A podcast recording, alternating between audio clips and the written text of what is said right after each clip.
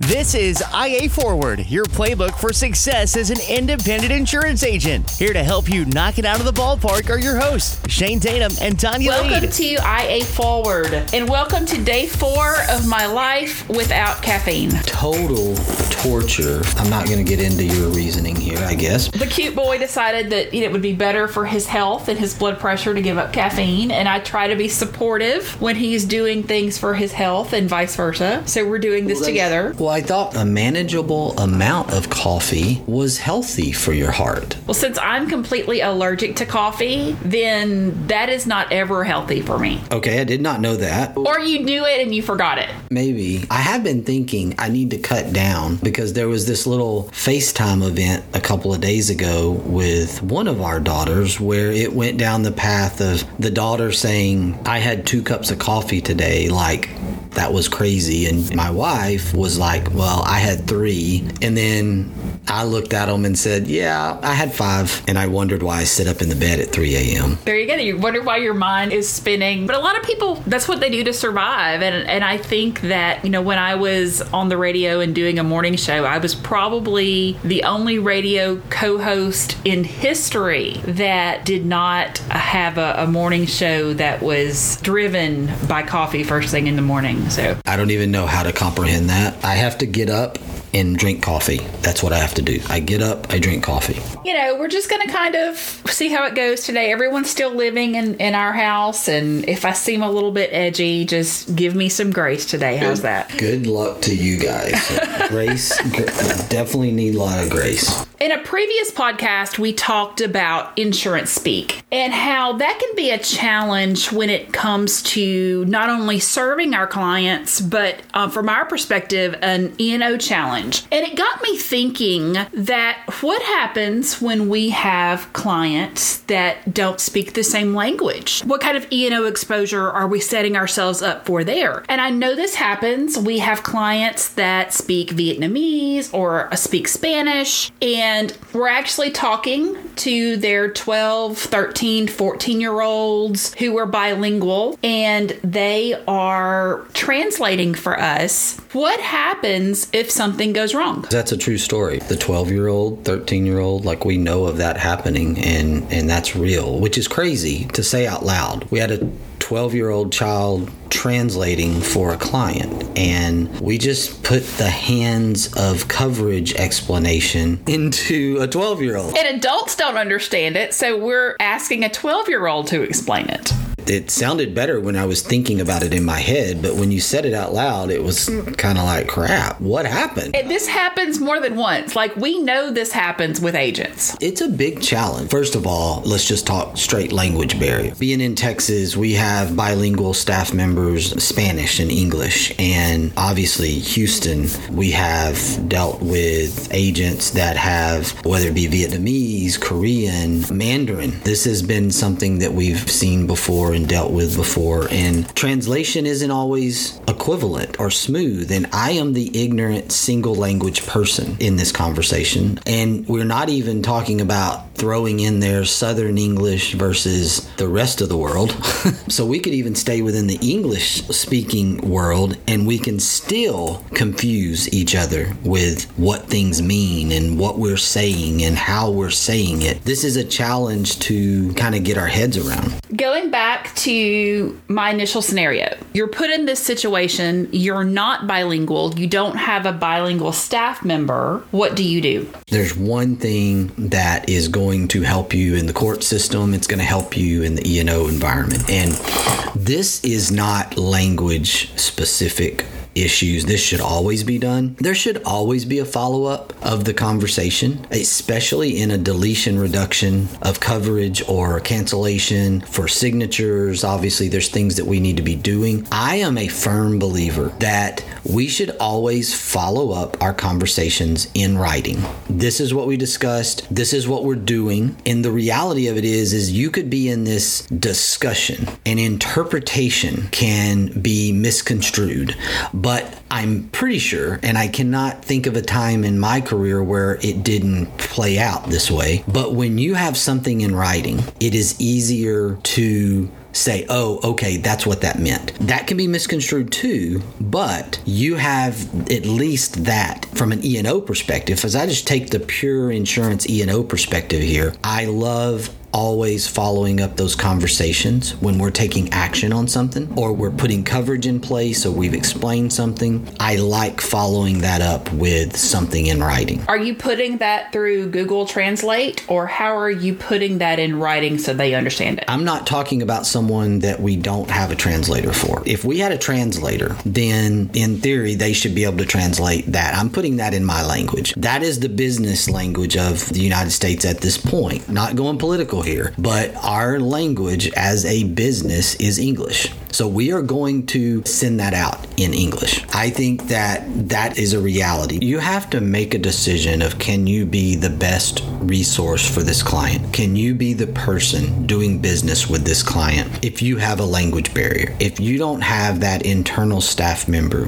if you don't have the people on staff that are bilingual in that native language, then you need to take a step back and say, okay, are we really serving the client best in order to be in this? Now, my contention is finding yourself in that spot. Agencies based in the US, agencies doing business here, written language, putting confirmations out via email, via letter, if you still do that, that's going to go out in your business native language, which is probably going to be English. If someone, even a 12 year old, is there doing interpretations for you, then you have to be able to take that place of we are sending this out, you are doing business, we are sending this business letter communication out in English because we are a US based organization. I do believe there has to be some precedent there that you are protecting yourself from an E&O standpoint by confirming that information in your ongoing business language. I love the idea of having a referral partner that is bilingual. In other words, if I had an agency and I don't speak Spanish, I don't speak Vietnamese, but I have an informal agency partner that I can send my Spanish speaking potential customers to. At first thought, that seems like a great idea. And that's what I would do just off the top of my head. Because that way I knew that they were getting what they needed. Someone was communicating with them. But as that's going through my head, I have the question of does that open me up for E&O exposure that I have made a recommendation and something goes wrong there? No, I mean, look, we can E&O ourselves to death. We can risk manage ourselves to death. And no, I don't think that would be the case. I don't think that opened you up to refer someone over. I think the reality that most of the time, Um, and there is that small, small percentage of the time you could find yourself in a language barrier scenario. My experience has been because of the language issue, and again, it is strictly based on the language culture issue, is that we work with agency partners that are Vietnamese or are Korean or are Hispanic, and that is their first language. English is their second language. And we work with those individuals. They are professionals and they market themselves to that culture. In Houston, Texas, let's just take Houston. Houston is a melting pot. We know that, and most people know that. Certainly, if you live in Texas, you know that. There are so many different languages that are spoken, and there's a marketplace for that and for those individuals. And we have agents that we work with and agents that we know that cater to that. For us, that are single language English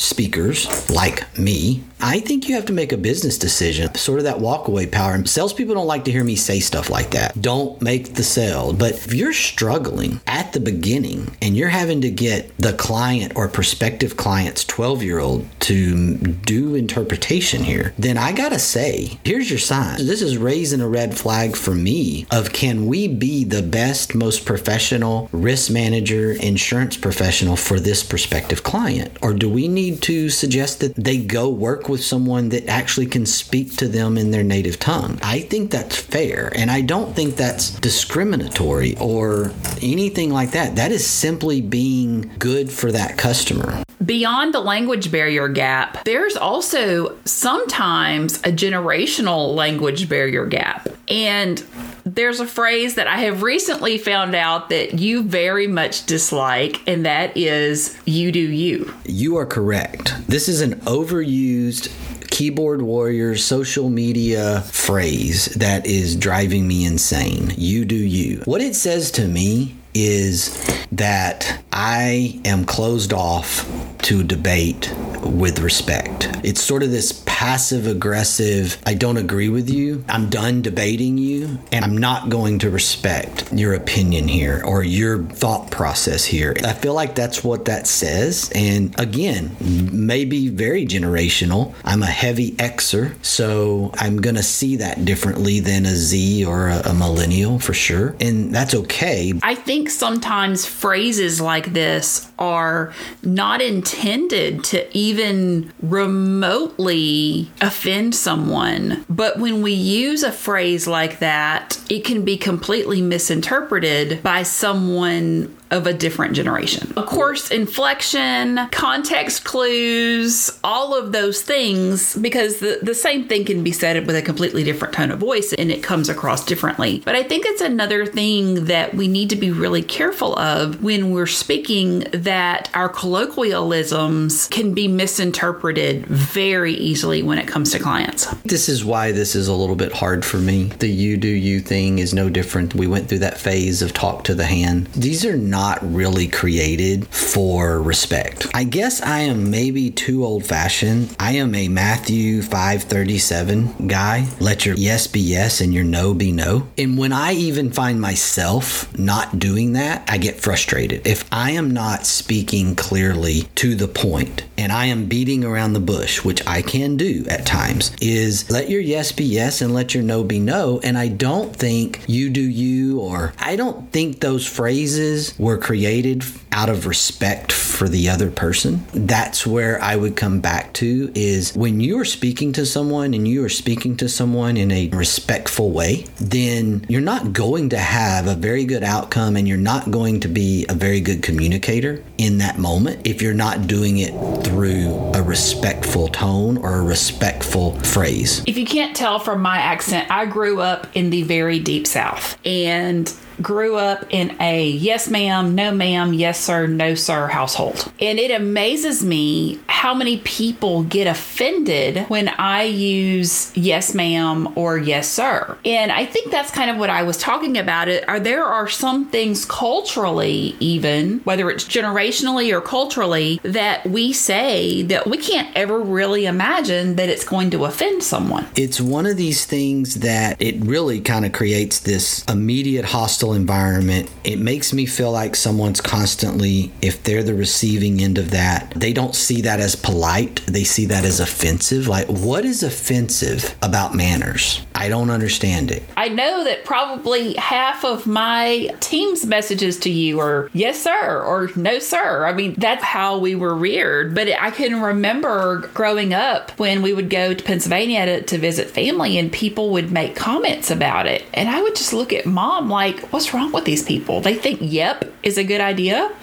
Like, I would never look at somebody and go, yep, uh huh that feels funny even coming out of my mouth. I mean, y'all, my dog is Southern. I can look at Maribel and say no, and she just like continues to do it. But if I say no, ma'am, she stops what she's doing. And I didn't even really realize that I had trained my dog to be Southern. I know I'm showing some generational issues here, but I just don't understand it, and I want to understand it, but I haven't heard a good argument for it yet because most of the people are just going to say you do you. That I think I think that that's at the core problem is I can't get a really respectful debate on this from anyone around why this is a problem. I know that yeah or yep is not respectful in any language, in any region, in, in any culture to me. I'm open for the debate. I would love to have that debate professionally, respectfully, of why yes, sir, no, sir, yes ma'am, no ma'am is offensive. We're talking to our agency owners, we're talking to our producers that want to become agency owners. How do we apply this idea to help us be more successful agents, to help us grow our agency, to help us make sure that our clients are comfortable, that they are getting the coverage they need, and not opening ourselves up to major challenges long term? I know we've talked about getting out of the insurance speak, and we want to do that. We want to talk in layman's term, common sense terms. We want to tell stories. The other thing is tone. Tone has been a challenge in my life just because evidently I have this thing called a dad voice that sometimes when I say things to people, I am saying it, I think, with confidence and I guess a certainness in my voice that I believe this is right. And sometimes that tone comes across as a little bit more authoritative than maybe I intended when I was just simply trying to communicate something. Tone is really, really important. Sometimes you just got to get off the text and the email and you got to pick up the phone. We're not connecting on this email exchange or this text exchange. And sometimes you just got to talk. Sometimes you just got to get off that messaging platform, get into a conversation, clarify it. Then you can follow up in writing with that clarified understanding but that's a big one for me is i don't think we pick up the phone enough in today's world we live on teams and email and texting and we don't want to actually talk generationally this is a real big problem because i don't know that my kids when they were teenagers would ever answer the phone to have an actual conversation it was so unheard of in their minds to not text or snap. You could FaceTime them because then they would see you. And actually, that was the only way I could get them to really talk to me on a device, not in person, was to actually FaceTime. That made more sense to them. But to actually get on the phone and just have a strictly verbal conversation, some people just, they're not going to do it. It's a challenge. And I think this is something that we need more of. One of the rules slash suggestions that you implemented last year with the leadership team and then through all of our, our team members was if it is longer than three lines in an email, you pick up the phone. And this is one of those things that has really changed my communication within the organization. And I'll sit down and I'll type the email out and I'll be like, I'm on the third paragraph. And I'm like, okay, this is nuts. This is nuts. So I will pick up the phone. That has been a, a great change that I have made as far as communicating over the last year. So I think that's a that's a pretty good takeaway is if, if it's more than three lines, if it's more than a paragraph, pick up the phone and call somebody. And yes, it takes time out of your day, but also it keeps you from having to reword an email three or four times trying to make sure that what's said is how you meant it. There's no interpretation for that. So I want to go back to working with a client that's a limited English speaker. And I think they say that looking statistically, that's about 8% of the country. But when you look at places like Texas, New York, New Jersey, Florida, California, you're looking at more 15 to 18% when it comes to that. And even if you're able to get the sale, even if you're able to take care of additions or any of those types of things. What scares me about it is catastrophe. When something happens and there is a language barrier, people get frustrated very easily on both sides. And I think that's maybe where this can really turn ugly is not in the everyday business, but when something goes wrong. It's a reality. I mean, I have a daughter that's an educator and being ESL, English as a second language, ESL certified was a requirement for her. It is a challenge. I'm going to leave you speechless and say I don't have the perfect answer for this one. It is a challenge and it's a growing challenge. We have to know some boundaries here as agency owners. We have to be able to train our people. I don't think it's just discard it in any way. That's not what I mean. I mean, we need to think about the client in this situation. We really need to put ourselves in their shoes, try to find them some help to the right place where that language barrier doesn't exist. I just feel like being able and disciplined to be willing to pass on a piece of business to get a client into a better place is still right now my number one answer to this situation. Now, if you find yourself obviously in a situation where you already have a client like this, that could be challenging, but being able to get that explanation out there and have that understanding in place of, hey, I just may not be the best place for you. I may need to get you to a better place. And then connecting with that, getting help from a carrier that may give you a resource there or a carrier that can help you with an agent that maybe focuses on this particular segment of the marketplace would also be an option as well. Did you know that about eight years ago, I had the brilliant idea that I was going to learn Mandarin? I don't know if I would call that a brilliant idea. or to quote my husband, even people that have really great ideas have really bad ones too. I am just a pathetic learner of foreign language, and Mandarin is up there. Just being able, from a complication standpoint, the only thing I know about Mandarin is it's definitely complicated in terms of learning eh, if it's not your native tongue. And so, brilliant did not come to mind. Basically, after about the first five months, my language partner just told me that he didn't feel as though I had a, an ear for the language that maybe I should try something else. So yeah, that was that was one of those goals that I had that just it was it was bad. Let me just let me now, just say that. For clarity, when I say I want to be able to learn a foreign language, like I want to be able to learn a foreign language that allows me to be to the sociable level. I want to be able to order at a restaurant. I want to be able to have a passing conversation that gets me by. Like, I don't necessarily mean I want to become extremely fluent. I don't know that I could go there. When we were in Spain several months ago visiting my daughter living in Spain, it was very vivid to me. When I've been in Mexico on vacation, it's very vivid to me that it would be really, really nice to have this ability to communicate. I don't mean coverage option, contract communicate. I mean, like socially communicate. And that's probably the point that you're making here. And that is two different things. And when we're doing business, we can understand and speak a little bit of Spanish socially, maybe, or we can achieve that goal. But contractual business exchange, doing business, and your customer only speaks Spanish and you only speak English, that's the point I think you're at is like, okay, wait a minute. What do we do with this? How do we make sure that we don't accidentally, like I don't think it would ever be intentional, end up in a bad bad spot, either for the client or for ourselves with that environment. I'm going to leave us today with this quote from Olympic gold medalist Katie Smith Do not undervalue yourself. Be able to express your value and what impact you can make. Attitude's a choice. Make a great one. Bye, y'all. Ready to get the ball rolling with your independent agency? Learn more at IntegraAgent.com. That's IntegraAgent.com. Thank you for joining us on IA Forward. Make sure you never miss a show by clicking the subscribe button now or learn more at iaforward.com.